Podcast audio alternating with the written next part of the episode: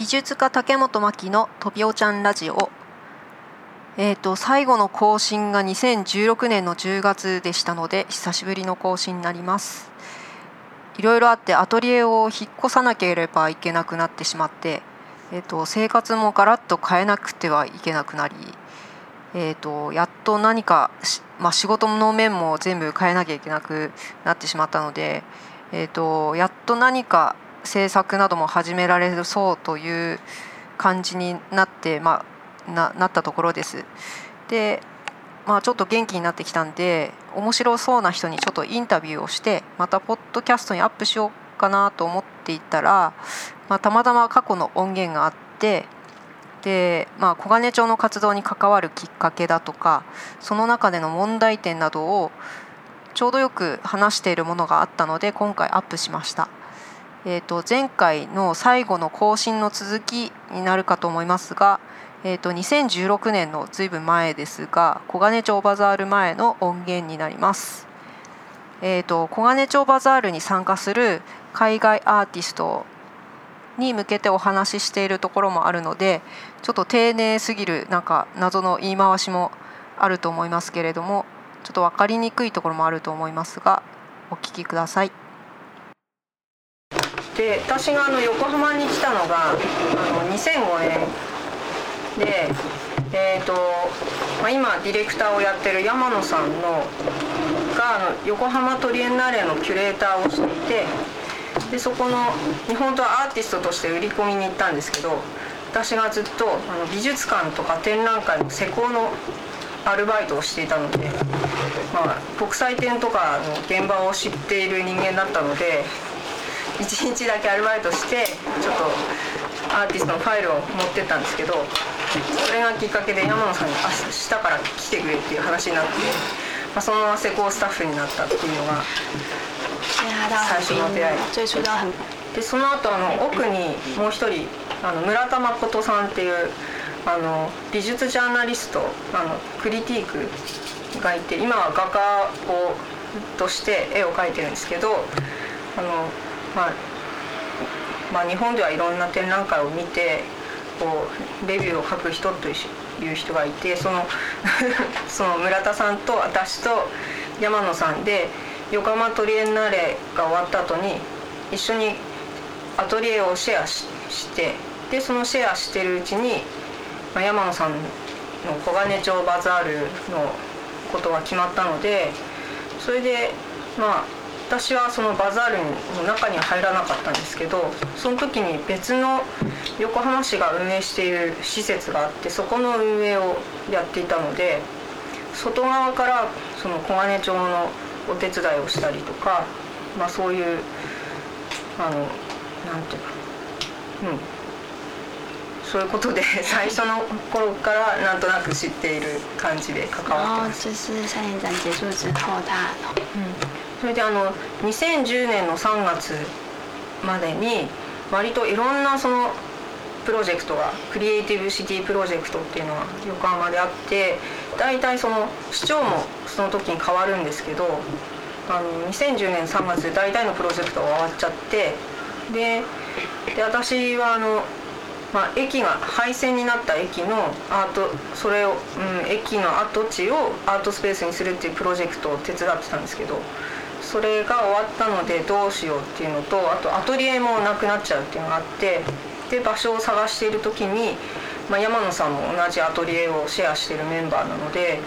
小金町の方に呉服屋さんの跡地があって、でそこを使わないかっていう話があって、でそこに見に行ったんですけど、村田さんはちょっとバンクアートっていうところにも仕事してるのでちょっと遠いっていうのと、私はなんだろうな、物を今までその横浜市がやってるスペースでばっかり仕事したりアトリエシェアしたりしてたので、なんかアーティストをこう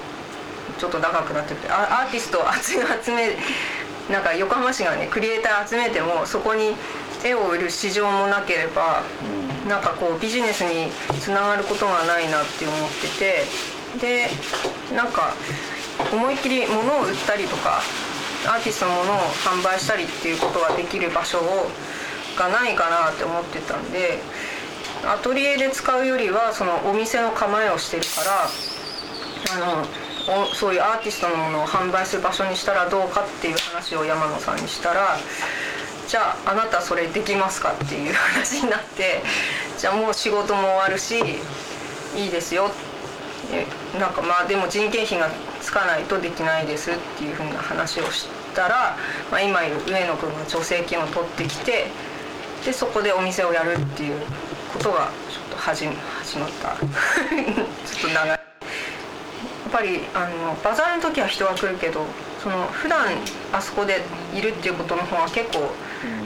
耐えなきゃいけない部分があってで外からそのアーティストを招聘して展覧会をやるっていうところって結構全国的にもあるんだけど、そのアーティストが年間通して普段街にいることでどういう効果を街にもたらしてんのかっていうことを見たがっている地方でそういうレジデンスプログラムをやっている人たちっていうのがなんかいて、その辺が多分ちょっとはっきり今のとこ見えてなかったところがあるんじゃないかなと思って、私たちというか私にとってはその招聘アーティストってすごいハイレベルな人が多くて、でそのなんだろうな。なんかすごい勉強になるんですね。で私になんかすごいこう普段こう気をつけているというか、住民に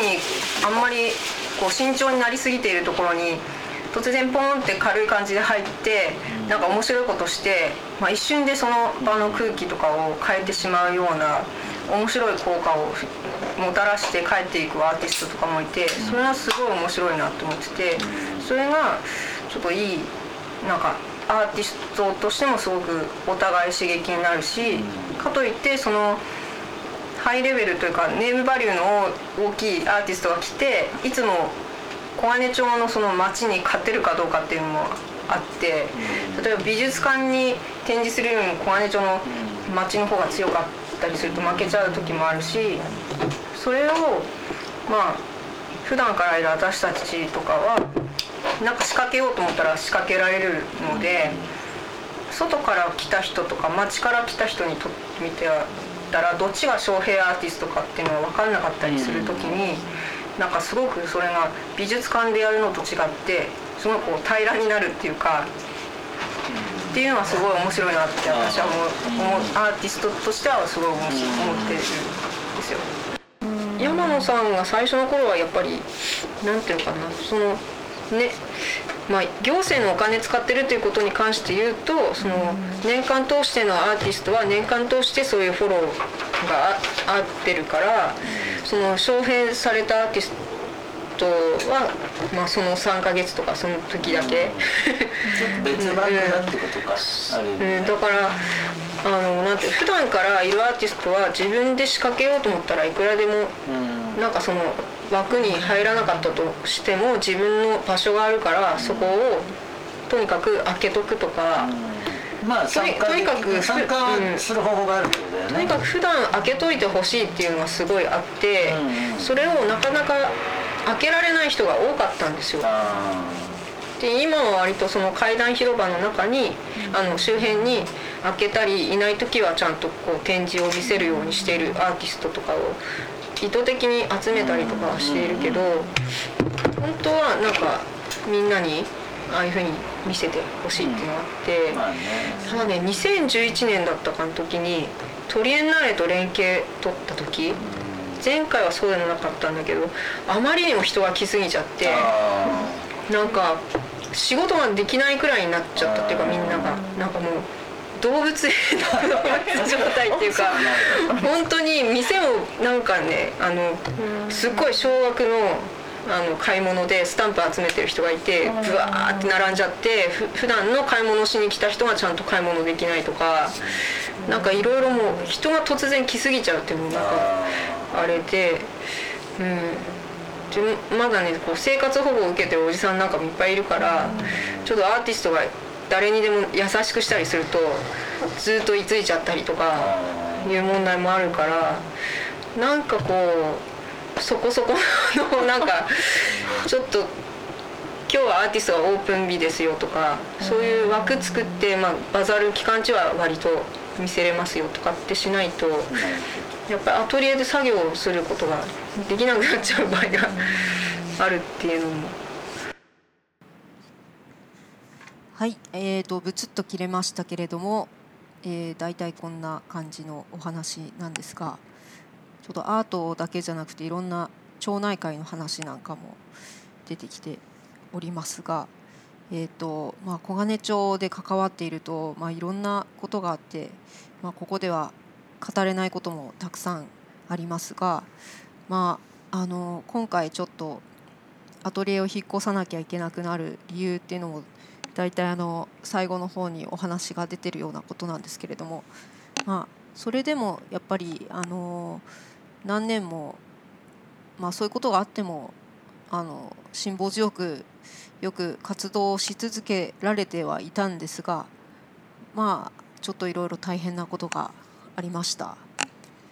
一旦は今までの活動をちょっと終えた状態にはなるんですけれども、新しい出会いもあり、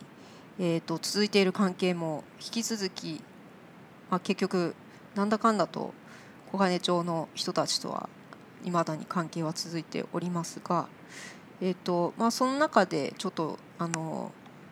大事にしている人とか面白いなと思った人たちのインタビューなんかをポッドキャストで紹介していきたいと思います。どうぞよろしくお願いします。